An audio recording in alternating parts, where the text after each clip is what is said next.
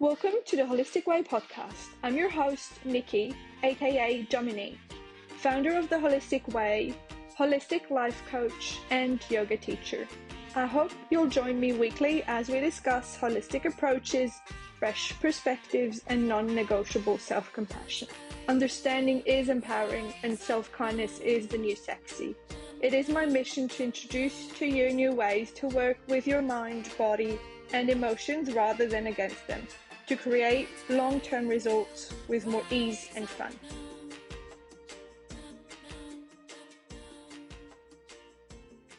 Hi, and welcome to everybody. I'm very excited for today's episode. Um, we're going to talk a little bit about the imposter syndrome. My guest today is Lauren Ray. She's the Courage Coach and founder of personal development brand Courage Core. I'd like to give you, Lauren, a warm welcome. Thank you so much for being here. Thank you for inviting me on. I really appreciate it.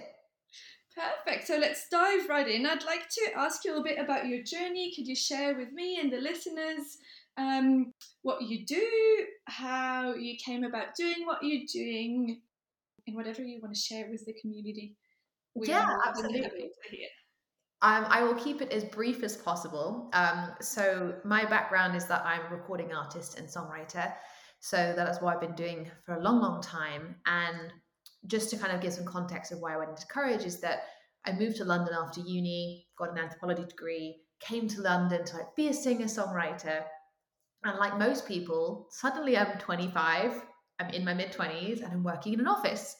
Yes, I was working for a record label. Yes, it was an amazing job but I had this realization in my mid 20s, like quarter life crisis style, that I wasn't actually living my life how I really wanted to. And I'd kind of just sort of, time had passed. And what I realized is that I had allowed a bit of fear of failure, a bit of fear of sort of putting myself out there to get in the way of me being a singer songwriter. And so I, I stumbled across like Brene Brown's work and a few other people's work around courage and vulnerability. And that completely changed the trajectory of my life. So I then fully went into my music. I then started touring and I released two albums. I've done loads of things like that. And then ultimately, what it meant is that then the pandemic hit. And so I was on a momentum, I was on a roll, I was touring, all these kind of things, living my dream courageously. And then the pandemic hit. Everything came to a grinding halt. But by that point, I had already become fascinated and obsessed with courage and what it really means, what it looks like, how people get in their own way. And I've been curious about coaching as a concept because I started consulting and I consulted other artists and I thought it was consulting, but in hindsight, you know, we don't know what we don't know. I and so with the pandemic having shut down the music industry entirely, and I had a lot of time on my hands, as everybody else did. Um, I was very grateful that I also had a two day a week job at a label still that always kept me safe and, and secure. Um, I trained to be a coach during the pandemic. I spent a lot of time, a lot of hours locked in the flat, learning, studying, training. And the rest is history. And, and courage has always been a core part of my work because of my own journey. But yeah, that's me in a nutshell. I tried to make that as concise as possible. but like that's my journey through courage, my music industry, into coaching. And now I do both. I'm a coach and I'm also now working on my third album.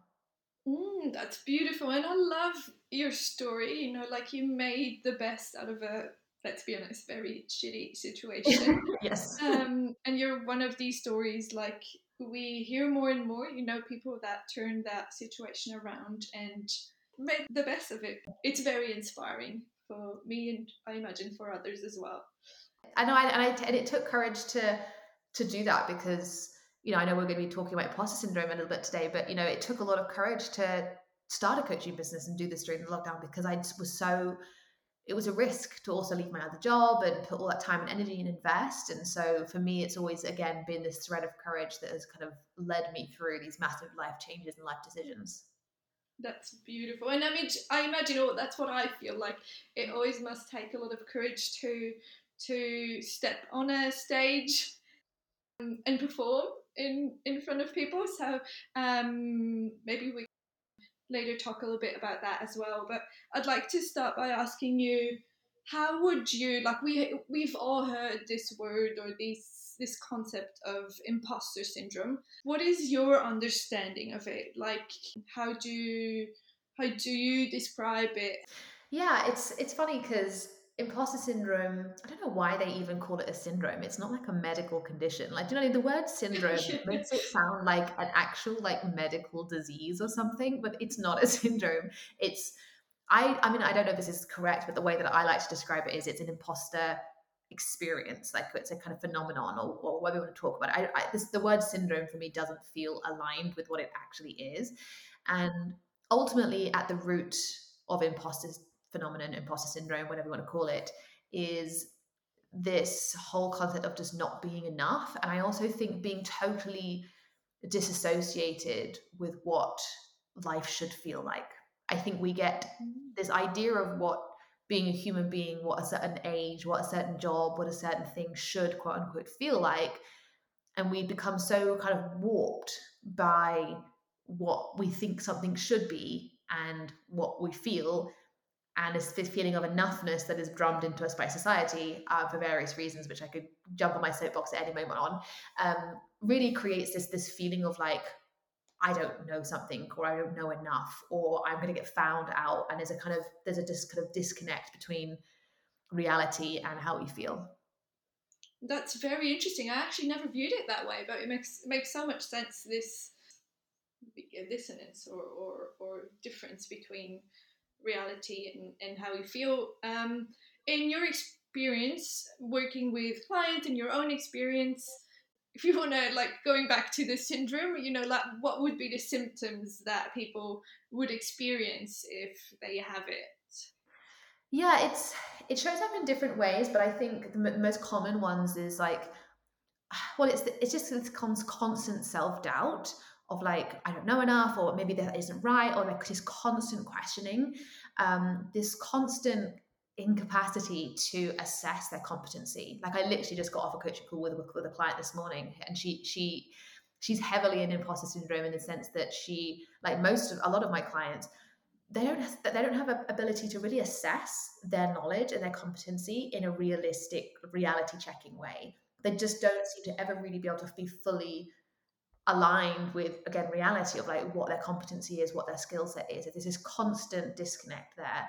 But yeah it shows up in self-doubt. It shows up in you know perfectionism as well. Like i think there's always these two ends of the spectrum um, where on one side of the coin on one side of the spectrum people who experience imposter syndrome go down the the fear route where it's like i'm not enough so i can't do it. I don't put myself forward. Constantly questioning themselves constantly undermining themselves constantly saying i don't know enough or you know this constant fear of like putting themselves forward for things in case they get found out.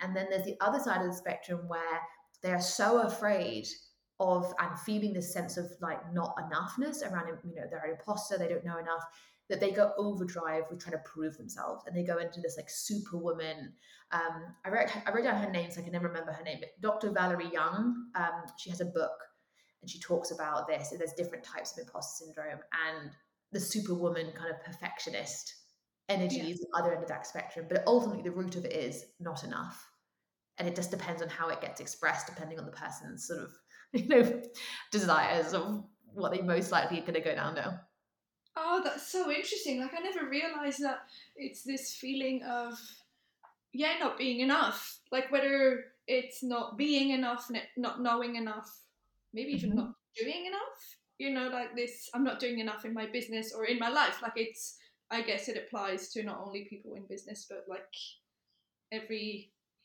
kind of well most human beings maybe there's some that are lucky enough to not experience it. Yeah.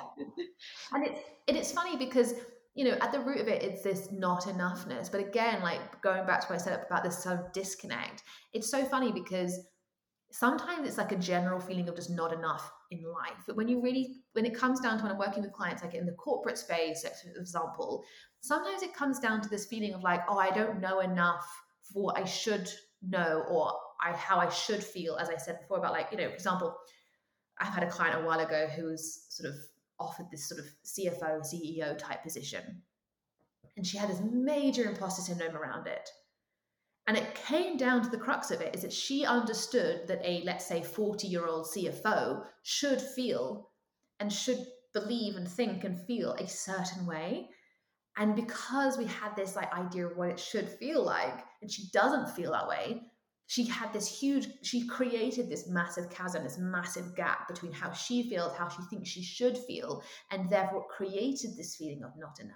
And when we dug into it, I was like, well, how should a 40 year old CFO feel? Like, how, when did we decide that at 40 we've ticked a certain box and the way that we feel and think is very different like we've created this this this ideological of like you know when i'm 30 i'm going to feel like an adult well surprise surprise i'm 35 and i still feel like i'm 12 don't we all don't we all exactly but we do ourselves this massive disservice by putting this kind of you know we put things on pedestals like ages roles, categories on this pedestal, and then we create this not enoughness in ourselves. We create this massive gap.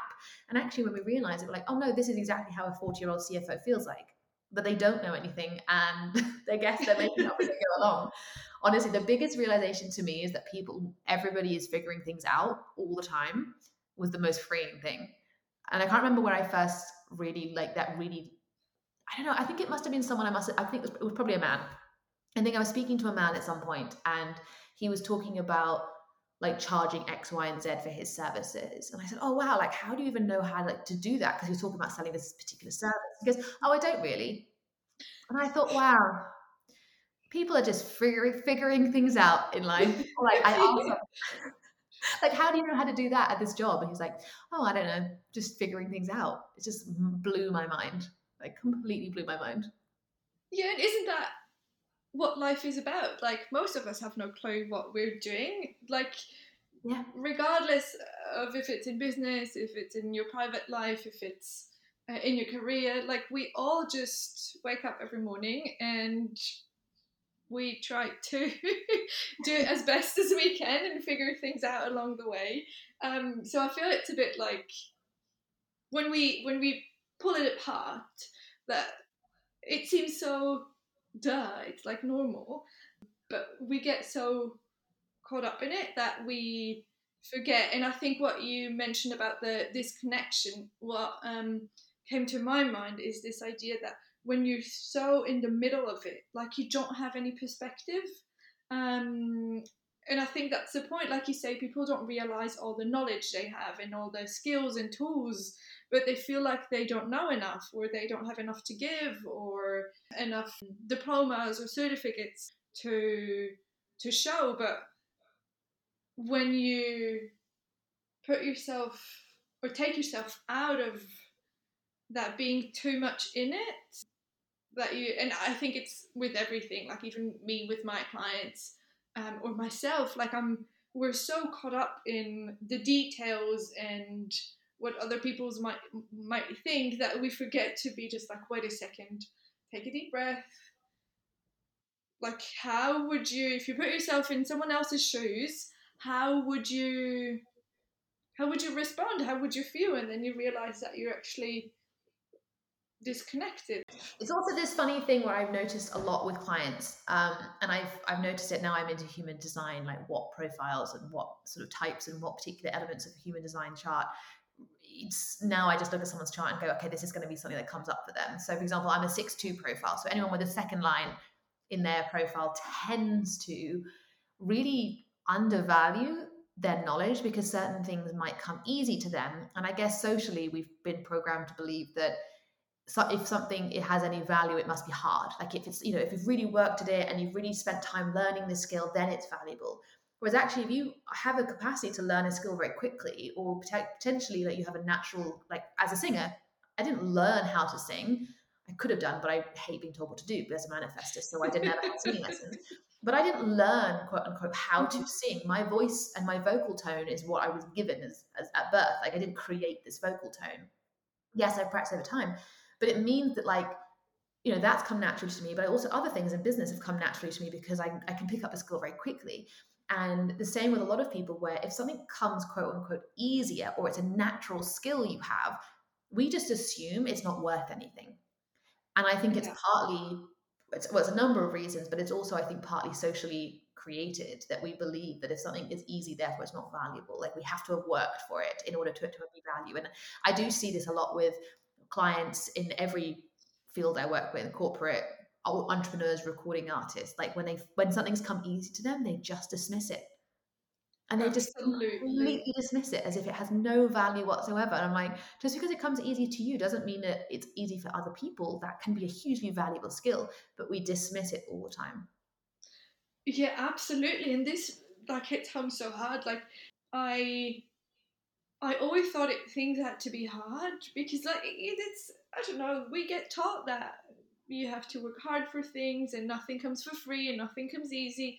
That we totally dismiss, like you said, what we're actually good at and that someone could actually benefit and would mm-hmm. pay a lot of money, whether it's like hiring someone or even um, as an employee that you have something valuable to give and just because it's easy for you doesn't mean it's easy for others. And that was a huge and a good reminder for myself mm-hmm. um, but it's something i experienced as well. Like wait a minute i do have something to offer. Just because it's easy for me doesn't mean that everyone it's easy for everyone. So i think that's a really good reminder for people it's it's one thing I bring up when I'm talking about pricing with my entrepreneur clients. Like we're charging for how long it would take them, not how long it takes you.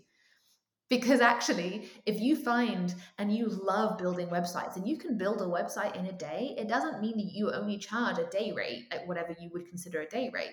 You're essentially charging how long, in theory, it would take them to do it. Because if they try to do it themselves, it'll probably take them weeks so we think about the time that we're say they're saving, the quality of work that like and how many times they get to redo it.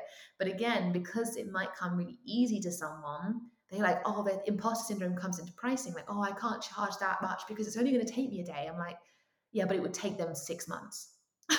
so yeah, absolutely. Let's wind back how, why your skill set is valuable, even though it comes quote unquote easy to you. Oh, I like that. Yeah, it's so true. Like, uh, it's a good reminder to how how long and and I think how long, but also how valuable is it for someone else to have that skill or have that done in a short amount of time when it would take them so long, or it's something they've been struggling with for so long. Um, and we all have that that you know one thing that we just I don't know for whatever reason maybe it's just perspective, but we can't seem to move past um, how much value or like how much money would you give to have that sorted just to be able to say okay it's i've got this now. Exactly yeah. That's brilliant. I love it. I heard a thing where they say like everyone has imposter syndrome is that something you agree with? I feel obviously i don't have all of the stats but in my experience because for a long long time it was always communicated to me or in spaces that it was mostly a women's thing. And i've certainly in my experience because i work i work mostly with women but i do have a lot of male clients as well and i've definitely seen that not to be the case. In my opinion every single person unless you're a sociopath or a two-year-old which some people might be the same thing um, um, love it unless you're a whether a two year old, I think everybody has experienced imposter syndrome to some degree at some point in their life. I think women, I think, again, I could get on my soapbox about this. I think because we are socialized more to not feel good enough, because otherwise, if we felt good enough, then we wouldn't buy all the clothes and we wouldn't buy the makeup and we wouldn't need the plastic surgery and we wouldn't buy this. And, you know, it's a consumerism uh, messaging.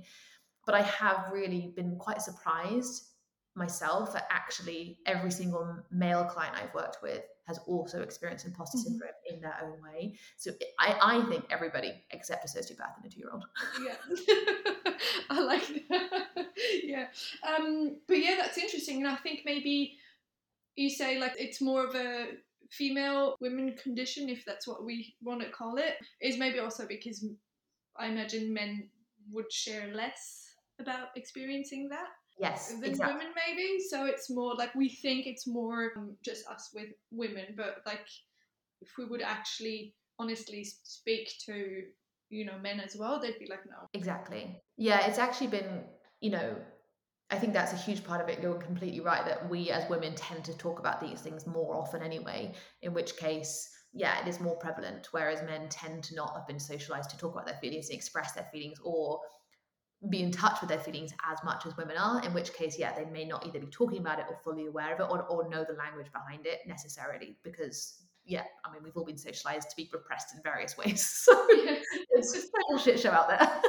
There's something in my mind that I want to ask you about. Like, would you say that maybe imposter syndrome could be a form of procrastination as well? I would say imposter syndrome causes procrastination. So, obviously, procrastination is ultimately us avoiding doing something. And the re- the reason we're avoiding doing something is for various reasons. And one of them could be that they don't feel good enough to do the thing. And it okay. feels really uncomfortable. So i think imposter syndrome and not feeling good enough or worried about being found out you know thinking about that spectrum you either go one way or the other. The people mm-hmm. that i mostly work with seem to be on the, the one end of the spectrum where they avoid things. They kind of don't want to do things. They sort of really don't feel good enough so they just avoid it but i also have had clients where they've gone the other way where perfectionism has also become a massive thing. They become so hyper like vigilant about it being perfect and that, that trying to do it really, really well and being that superwoman energy. Um, but that can also be a form of procrastination because they then spend so much time tweaking and making things perfect that they're just wasting time. But yeah, uh, procrastination is definitely one of the key indicators that there's something beneath the surface around not enoughness, and imposter syndrome is definitely entwined with that. Or did you experience clients or people that have both sides of the spectrum? Like i feel sometimes it's not we're just we're not just one or the other but you know that they completely avoid doing something in another task or another area. They overdo it like you, you called it this uh, superwoman energy like over delivering and do you feel like it can be various degrees of both as well? Definitely. And i think it's interesting to see where and why it shows up in different parts. So for example I think perfectionism, yeah, because I mean, some clients have said, oh, you know, I've got perfectionism tendencies, and they'll spend like, you know, a million hours getting their Canva post that no one's going to like three people are going to see anyway. Like they're going to spend hours and hours and hours and hours on one canva post and making sure it's absolutely perfect. And they'll say it's perfectionism and blah blah blah blah. But at the same time they're actually procrastinating on other things. So it's kind of it's so multi-layered and intertwined that it's yeah, we're not just one thing or the other. It's not one we're not either one thing or the other. It's so intertwined, and it's interesting to see in what things in their business or what things in their life they will go down the procrastination avoidance route versus where they will hyper vigilant over deliver and for what reasons those are like it might just be that there are there's a certain level of comfort in some area enough for them to fully invest in that and put time into that. Whereas if it's something completely foreign, something completely new, and imposter syndrome showing up, they'll just avoid that at all costs and then go overboard on the other way. But they'll go way into the perfectionism on the Canva print. I mean, I know that when I started my coaching business, I spent an awful lot of time tweaking my website fonts and colors, which we all now know that makes no difference to our business success whatsoever. And I noticed myself going into like hyper vigilance, like making things really perfect, like oh, I'm gonna make the perfect bio, or I'm gonna tweak my website again, or I need a whole new thing.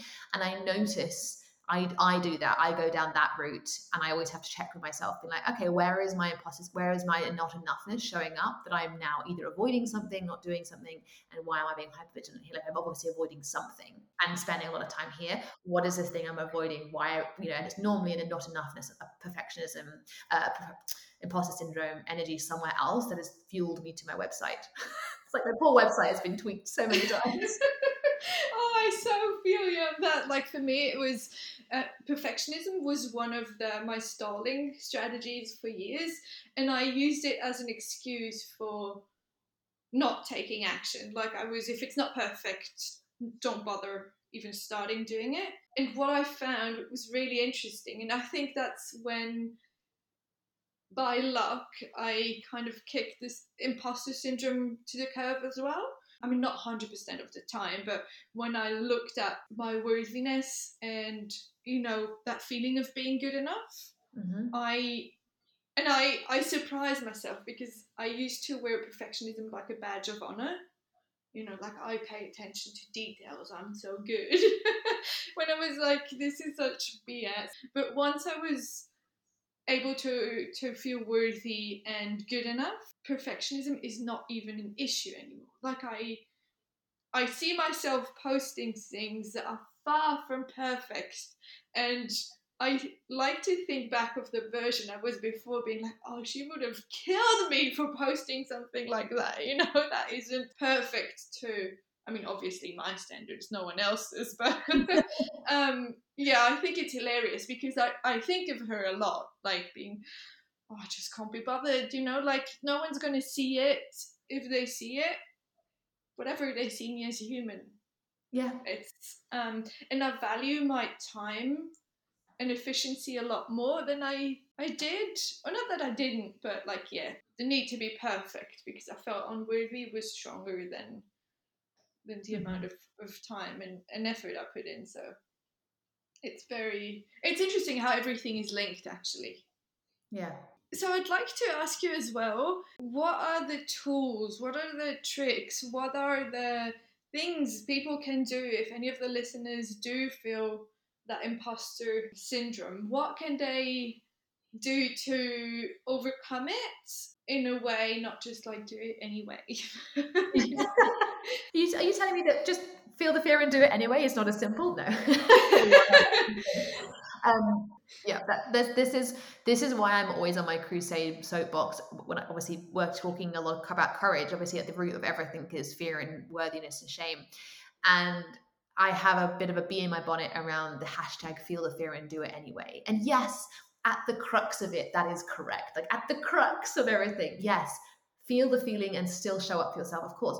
But it's not as easy as that. And that's why I mm. became the courage coach because I was like, well, what makes it quote unquote easier for some some someone to feel the fear and do it anyway? Because we can't be without fear. We can never feel not have these feelings than others and it really came down to there's a building blocks like self-trust self-efficacy self-confidence you know self-awareness and all these kind of things that build up our capacity to overcome fear overcome imposter syndrome and not get rid of them but yeah it's not as easy as just feel imposter syndrome and do it anyway. But i think for me the biggest first step for anything like this is self-awareness. Like mm-hmm. to be really hyper self self-aware where you're really aware of like what you're thinking and feeling and saying and doing that is really showing up but with full self-compassion. Like no judgment like don't make yourself feel bad about the fact that you feel imposter syndrome you know.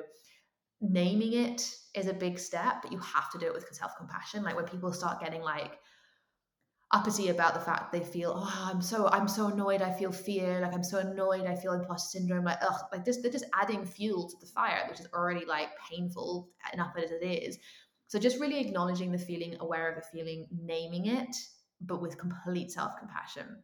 And then this is going to sound as easy as it sounds but like reality checking it you know being aware that everybody has this. I mean, I always say the quickest way to, to cure, quote unquote, you know, it's not a cure, but to cure imposter syndrome is to get five people in a room who have imposter syndrome and they all admit they have imposter syndrome and they all walk away mm-hmm. feeling so much better about themselves. Like imposter syndrome, a bit like, um, I know Brene Brown talks about this with like shame in the petri dish. You know, if you cover it up, you don't talk about it, you don't give it light, you don't give it any kind of room to breathe, and it stays in its petri dish on its own, it it breeds, it grows and it grows like a mold. Whereas the moment you give it light and you kind of bring attention to it and we all look at it, it cannot grow, it cannot fester. And the exact same thing as imposter syndrome, because at the root of that is shame and not enoughness. So it's really about talking about it, acknowledging it, being really aware of it, and you know, surrounding yourself and listening to podcasts like this, listening to people talking about imposter syndrome and realizing you're not alone. And I, I sometimes say to my clients because I find it hilarious, and they always find it hilarious as well. But it's this whole concept of like, what makes you th- think you're so special that you're the only one who has imposter syndrome, you're the only one who feels this, and really like making a joke of it and sort of, re- you know, zooming out, reality checking, and mm-hmm.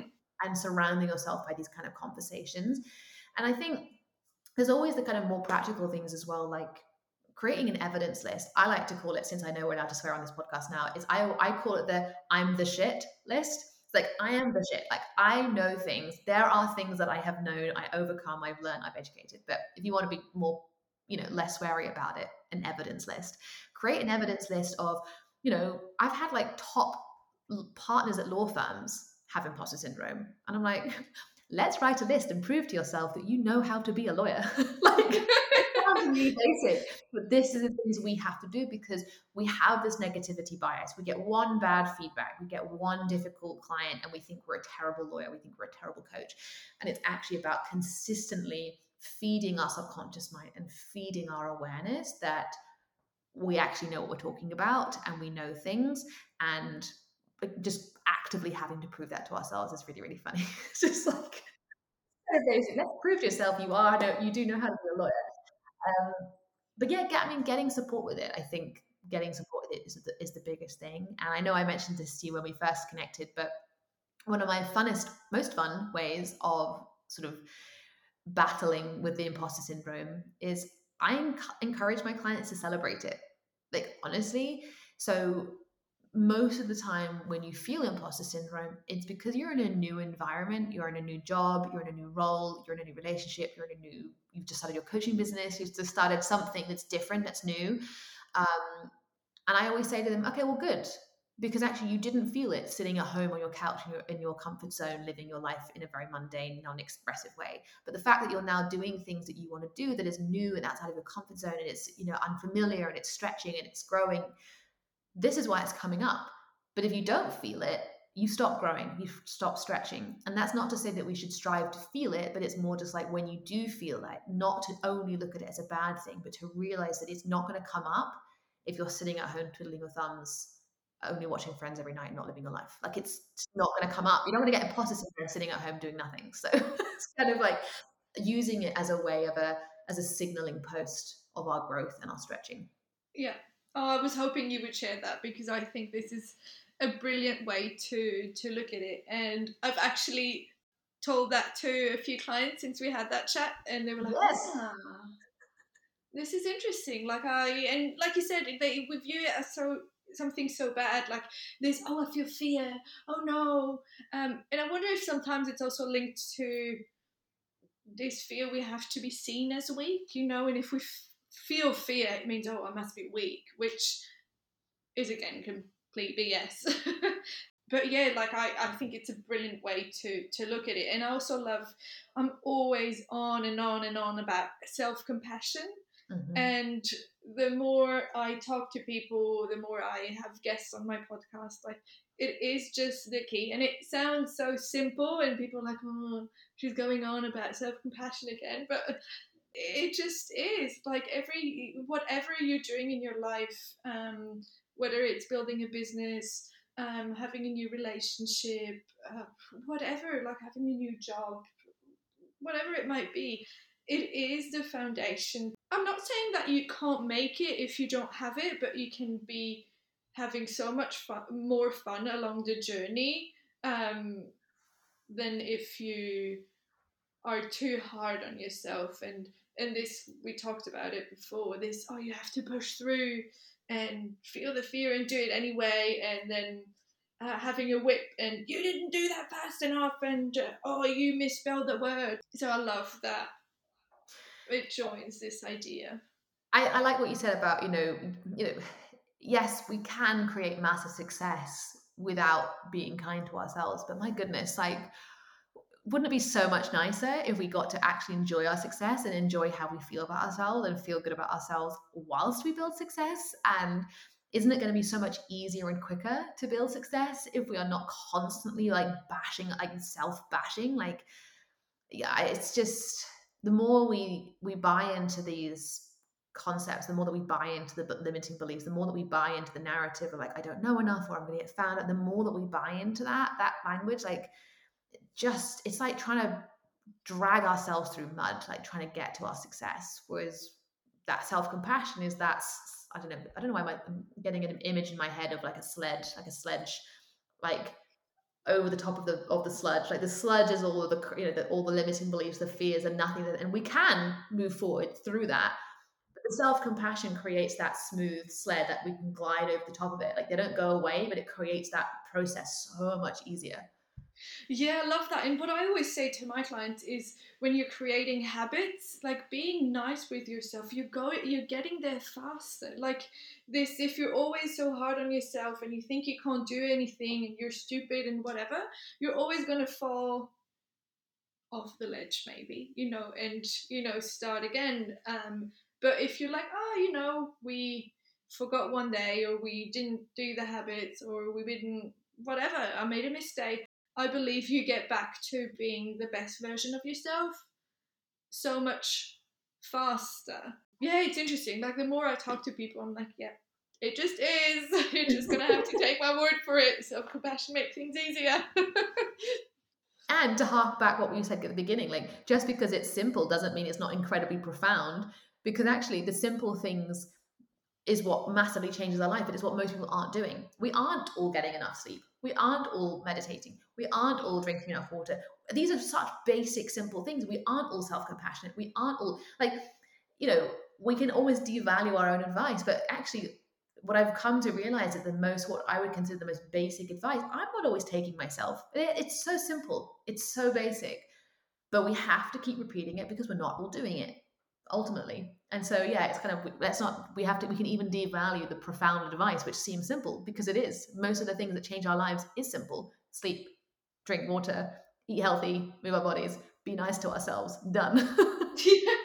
I love that. Yeah, that's amazing. So I just want to quickly recap what you said on how they can overcome it. So the first thing was self-compassion, like we went on and on about. I hope we brought that point home. Second was the the really be aware um, that you're having it share with the people that maybe are on the same or similar journey. And I believe that when we are courageous enough to be the first one to speak up, we allow others to to share as well. So so if mm-hmm. you do find the courage to be just like, okay, I feel this. Can someone say if they feel it as well? That usually everyone's like, yeah, yeah, yeah, yeah, yeah. Been there, done that. So you're not unique. yeah exactly. You're not unique. And then the making a list, and I think this is a brilliant point to what are the skills you do have? What is like make a list of everything we know because we forget, we so easily forget. It does feel really basic, but like we often forget. So, you know, I'll do some of my clients, whatever that, let's take my coaching clients, for example, like that, who are coaches is what I mean. Um, you know, I get them to write down what skills they have, even if it, they've just started their coaching business. Like, you know, this is why I always laugh at coaches often start coaching business and imposter syndrome is massive with new coaches but it's almost like this hilarious sort of situation where they start a coaching business and it's like they have never existed before having a coaching business. It's almost like their entire life before starting a coaching business has been like etch a sketched out of their mind and they are like they talk about themselves as if they're like babies out of the womb. They're like i'm a baby coach. I don't know anything. And i'll be talking to people who are like you know who have doctorates in things who have like 10 years experience in marketing and they're like i don't you know i'm just a new coach i don't know things. I'm like okay hang on a minute. You might be new to the coaching business but you are not new to life. Let us get a piece of paper out and remind you why you actually know a lot of things experiences. Like i often talk about this on my coaching um, instagram page that you know my background as a recording artist and songwriter in theory you cannot see the tangible link as to why that will help me build a coaching business and why it makes me a good coach. Actually, there are loads of reasons why me being a recording artist and songwriter and having had a career as a recording artist and independent artist has been hugely beneficial to my skills as a coach, as my skills as a business coach, in particular, uh, you know, a mindset coach. And I'm constantly showing people these kind of weird links between why songwriting and coaching has been really helpful in that kind of thing. Because I'm trying to show people that it's not an obvious like skill set link but it is. And then i'll show my other clients you know you your background in this job how is like in hr how has that helped you in coaching? And just kind of providing evidence for ourselves that in in ways we don't expect. And then as soon as you get you know client reviews and testimonials and kind words just to add it to the list like keep building on it keep bringing yourself back to it. Yeah, I absolutely love that. And I think it applies to, you know, someone that's not a coach as well. Like whether mm-hmm. you apply for another job, whether it's in, in your private life and but even, you know, to to new moms that feel like, oh, I'm not good enough, like I'm doing this wrong, like just reminding yourself all the times that you know your kid was happy and and and did sleep well and um, all these things. And as well in a relationship, when you think like, oh, I'm not good enough for my partner or whatever, like reminding yourself like everything you do bring to the table, leading back to seeing the good things, maybe having gratitude for the things you do have and you do bring to the table, whether it's skills or, or whatever, instead of just focusing on what you don't have or maybe not only don't have but don't see. Yeah. It, can be tough for people to, to do this sometimes and I think if you are str- if you're really struggling like work with a coach or ask your friends to list things about you. And if, if that's even tough then you know working with either you know a coach or a therapist depending on what specific things you want like to, to work on your self-esteem because for some people this is a lot easier than others. Like for some people imposter syndrome is a thing but when I ask them to do this task, they can go do it. It may not feel comfortable. They may struggle to find some things, but they can do it. But there are obviously going to be cases where me giving this advice is going to be really like alien, and they're going to like, I don't, you know, they're so beyond imposter syndrome. Their their self esteem is is, is inc- incredibly low.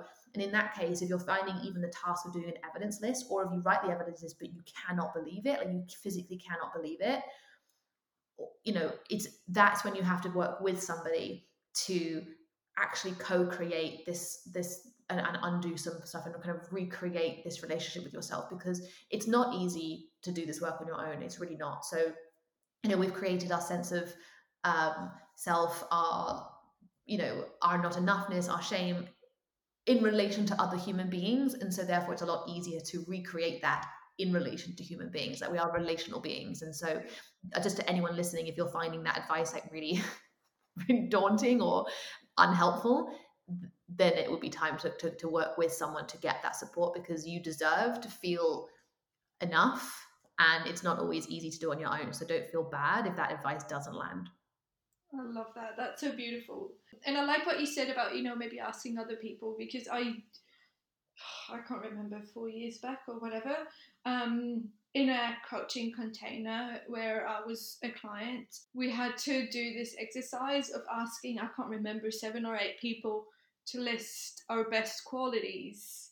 and oh my god, I was so scared to ask people. But yeah, you know, like you're held accountable, there's you're not alone, there's other people that do it, so you just go for it. And I was so surprised and I know that some people will be listening to this being like, oh my God, that sounds so egotistical. So like just go and ask people, blame, blame a podcast, say it's a challenge, saying someone's challenge, you should blame somebody else as to why you're asking, because I know especially as as a British person, like we are so programmed to not like ask for attention. And so when you do these tasks, blame somebody else. Say, I'm part of this like hilarious like challenge. Like I listened to this podcast and they challenged us, or I'm in this group, or, I'm, or my coach told me to do this thing. Blame somebody else to detract from the fact that you feel like you're maybe just being asking for attention, you're asking for compliments. But honestly, if you haven't done this exercise, this is, as you pointed out, it's really valuable. But I know personally, like, the, I've always had to blame something else as to why I'm asking. I'm like, I have to do this challenge, blah blah blah. Like, I don't need. I'm not looking for for compliments, but I task that I had. Like, I've definitely used the blame somebody else like it's my homework technique to get things I need that I know I need for myself, but I don't want to be asking for it just for my sake of myself. Yeah, I love that because now that you say that, I remember being like, you know, I'm doing this challenge. Like, I have to ask you, would you mind? Because I think we in Switzerland are, yeah, we're exactly the same. Like, you don't go fishing for compliments. Like, how dare you? But yeah, I remember I was blaming it on the on the challenge. So that's great advice. oh, I love it. Well, thank you so much for everything. Before we end this episode, I'd like to give the people um, the chance to find you if they want to know more about you, if they want to know how they can work with you, if they yeah just want to connect. How and where can they find you? Yeah, thank you so much. Um, so if anyone wants to connect with me, I am always on Instagram, an unhealthy amount. So uh, find my Instagram, which is at Courage Core. C O R E. I always talk about how courage is at the core of everything we do, which is why my company is called Courage Core. Mm. Um, and then my website's the same, it's couragecore.com. But um, feel free to slide into my DMs because like, you can tell I like a good chat. So, so people are always sliding into my DMs to say hi. I'm always like, yay, chatting. Oh, that's beautiful. Well, thank you so much. I had a lovely time. It was, yeah, I love a good chat as well. So it was really interesting. Um, and I hope that the listeners got a few key points they can try out and see um, how it works out for them. So thank you so much for everything. And I hope to see you again soon. Thank you so much again for having me. Thank you, beautiful soul, for being here with me this week. Don't forget to subscribe to the show and to follow me on Instagram at uniquely.niqui. See you next time.